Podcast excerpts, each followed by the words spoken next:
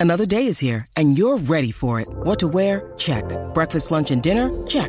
Planning for what's next and how to save for it? That's where Bank of America can help. For your financial to-dos, Bank of America has experts ready to help get you closer to your goals. Get started at one of our local financial centers or 24-7 in our mobile banking app. Find a location near you at bankofamerica.com slash talk to us. What would you like the power to do? Mobile banking requires downloading the app and is only available for select devices. Message and data rates may apply. Bank of America and a member FDIC. Palmerbet on the edge of the box. Oh, it's a straight up screamer! Download our app today and enjoy straight up screamers this FIFA World Cup with great odds, great promos, and same game multi at Palmerbet. Gamble responsibly. For gamblers' help, call 1 800 858 858.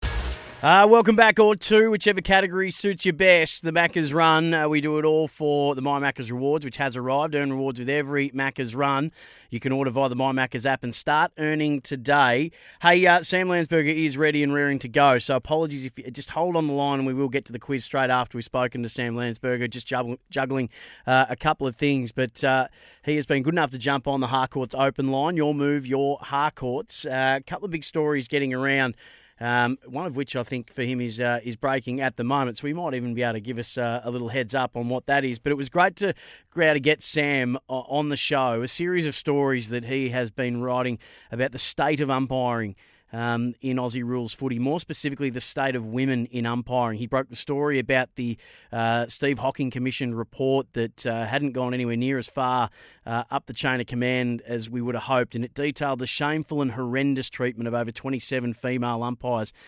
Uh, the fallout to that report and how few people read it in its entirety continues, and then in a further slap in the face, um, the, the, the, the horrible experiences that those women had to endure um, aren't being factored in to the women and girls action plan that the AFL is putting together. Those stories have been followed up with um, the treatment of Eleni Glouftsis, um, where the state of the bounce currently is, and the experiences of uh, female umpire Jordan Pearson, uh, to the conditions that the umpires themselves are facing. Sam Landsberg has been following it through. It is a big issue in the game, and hopefully one that would have been discussed at the commission meeting today.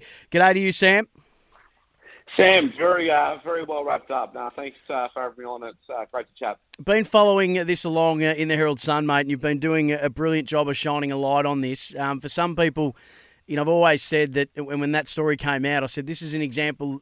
We shouldn't be surprised when umpires have always been viewed as second class citizens for the entire history of the game, and there's still, unfortunately, a section of the community that sees women in the same light as second class citizens. We shouldn't be surprised that these stories are happening, but we should be absolutely ashamed that they are.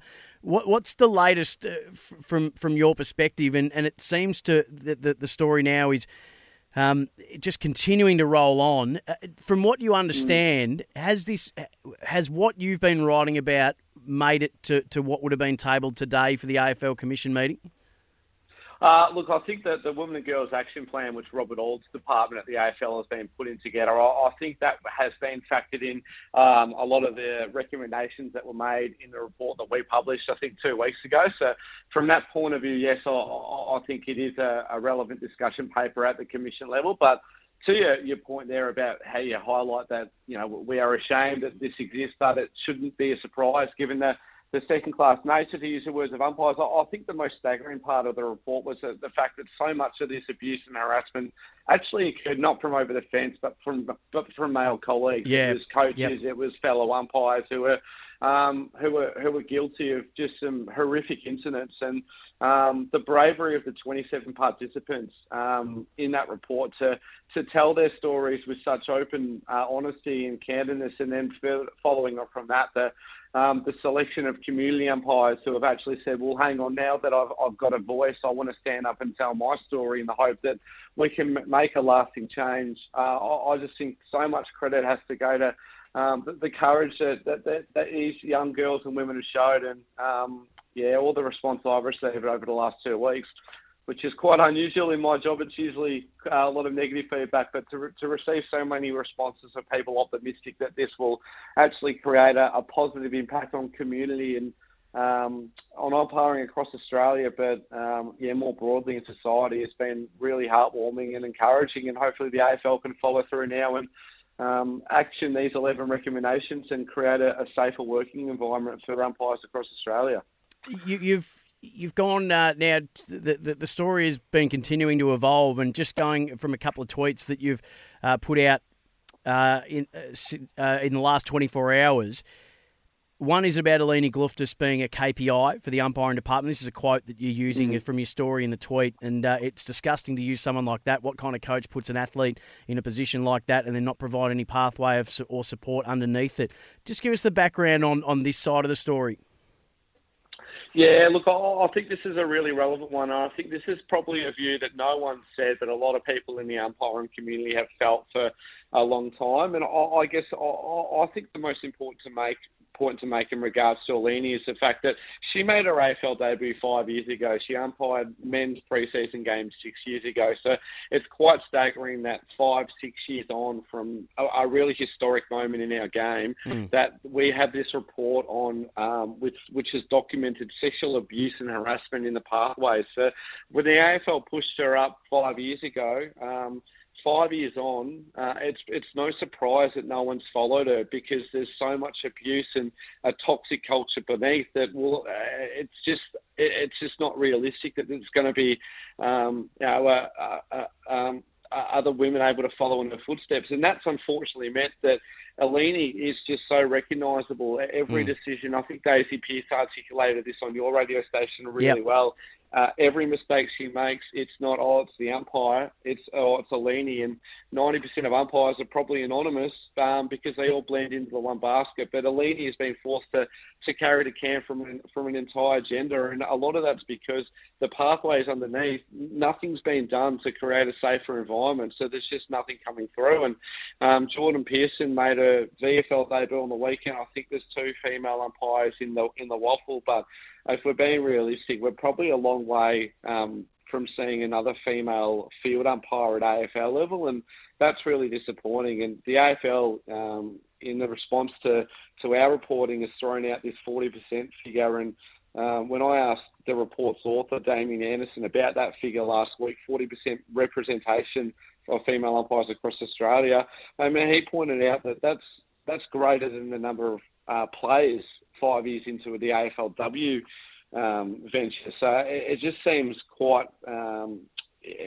quite whimsical, and um, I think there's going to a lot of work's going to need to be done. There's going to have to be some radical change to get to 40% because right now we're at 10.8%. We're at two percent roughly in the AFL, um, and that the AFL hasn't even put a, a timeline to it, which uh, yeah, which is surprising. And I think before we start talking about percentages, it's more about just trying to change behaviours and cultures and make a safer place for, for these young girls and women to go to work every Saturday and throughout the week.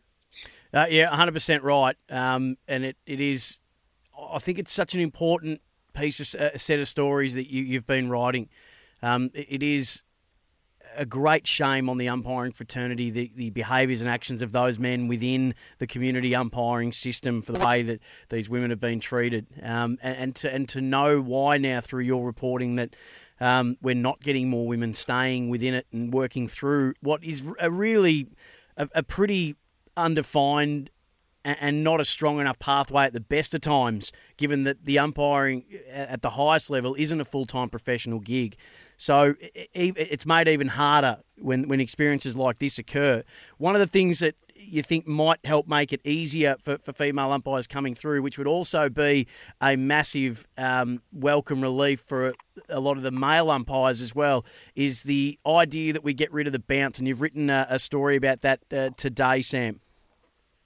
Yeah, look, I mean, it's not one of the 11 recommendations made, and I, think it's clearly more more urgent that we get gender-friendly change rooms, etc., um, action in community grounds across Australia. But it was really interesting to note that when Jordan Pearson, who we spoke about a, a little bit earlier, when she made her VFL debut, uh, I think last week in the Essendon Box Hill game at Windy Hill, she was given an exemption not to bounce. Now, I put that to the AFL on Monday. I heard back last night that, that they actually said it was because of the conditions on the day, but um, I find that quite hard to believe because I was aware of the exemption about four days before she umpired that game, so it clearly wasn't conditions based.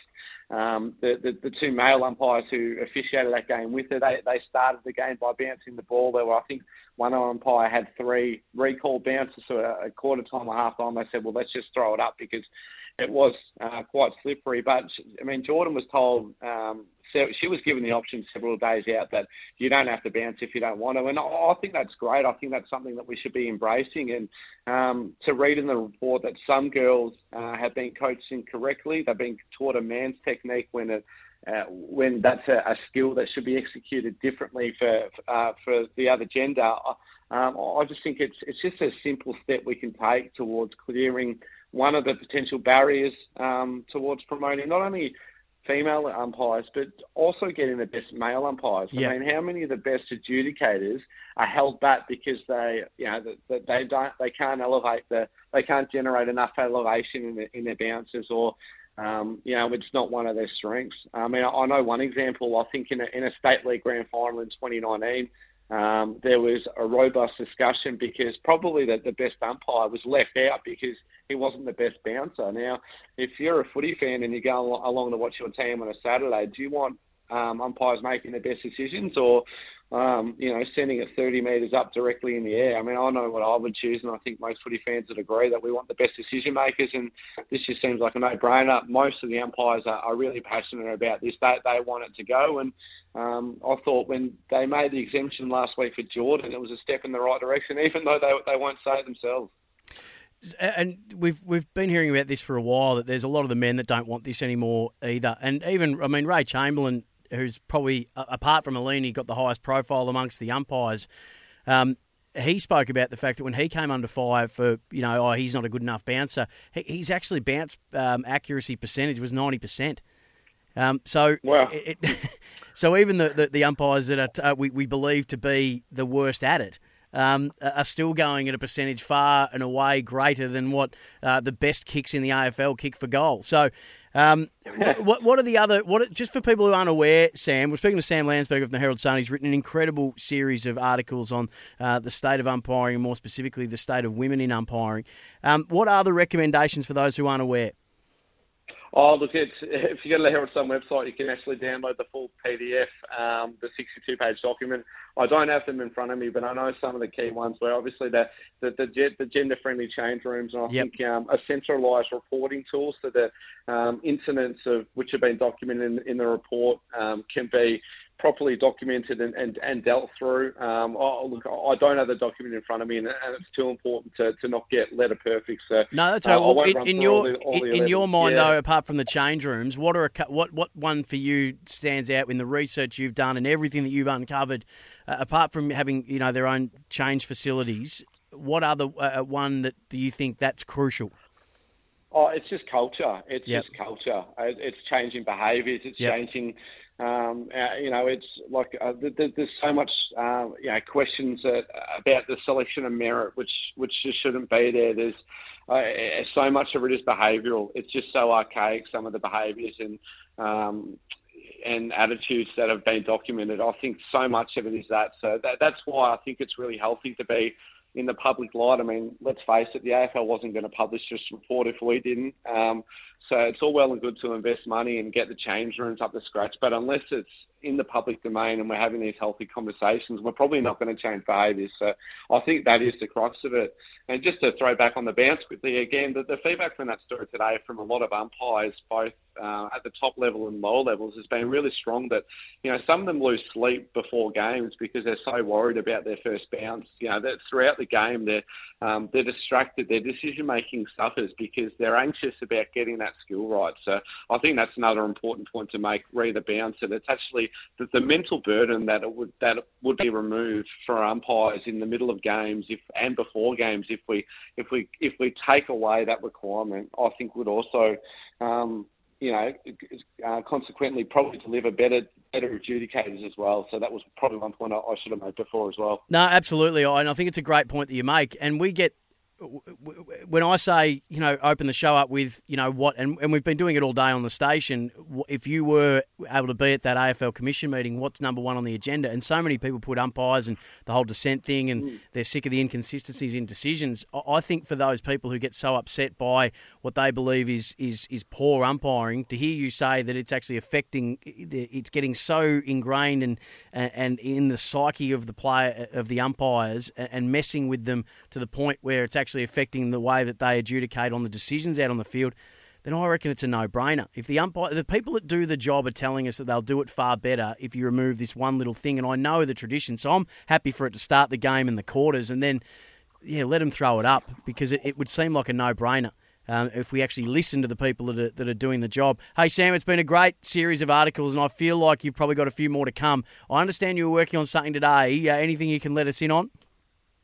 Uh, not at the moment. Uh, it's it's not umpiring related though. I'll, I'll, tell you that much. So it's a it's a different topic, but it's a, I think it's a pretty important story, and um, yeah, still just trying to pull it all together. But we'll hopefully have it online very shortly. Good on you, mate. Thanks so much for joining us. Nah, thank you very much. I really appreciate it. All the best. Sam Landsberger from the Herald Sun. Uh, if you haven't. Re- G'day, Mike Hussey here. Get on board Australia's best fantasy cricket game, KFC Supercoach BBL. It's fun, free, and easy to play. Play today at supercoach.com.au. T's and C's apply. New South Wales authorisation number TP slash 01005.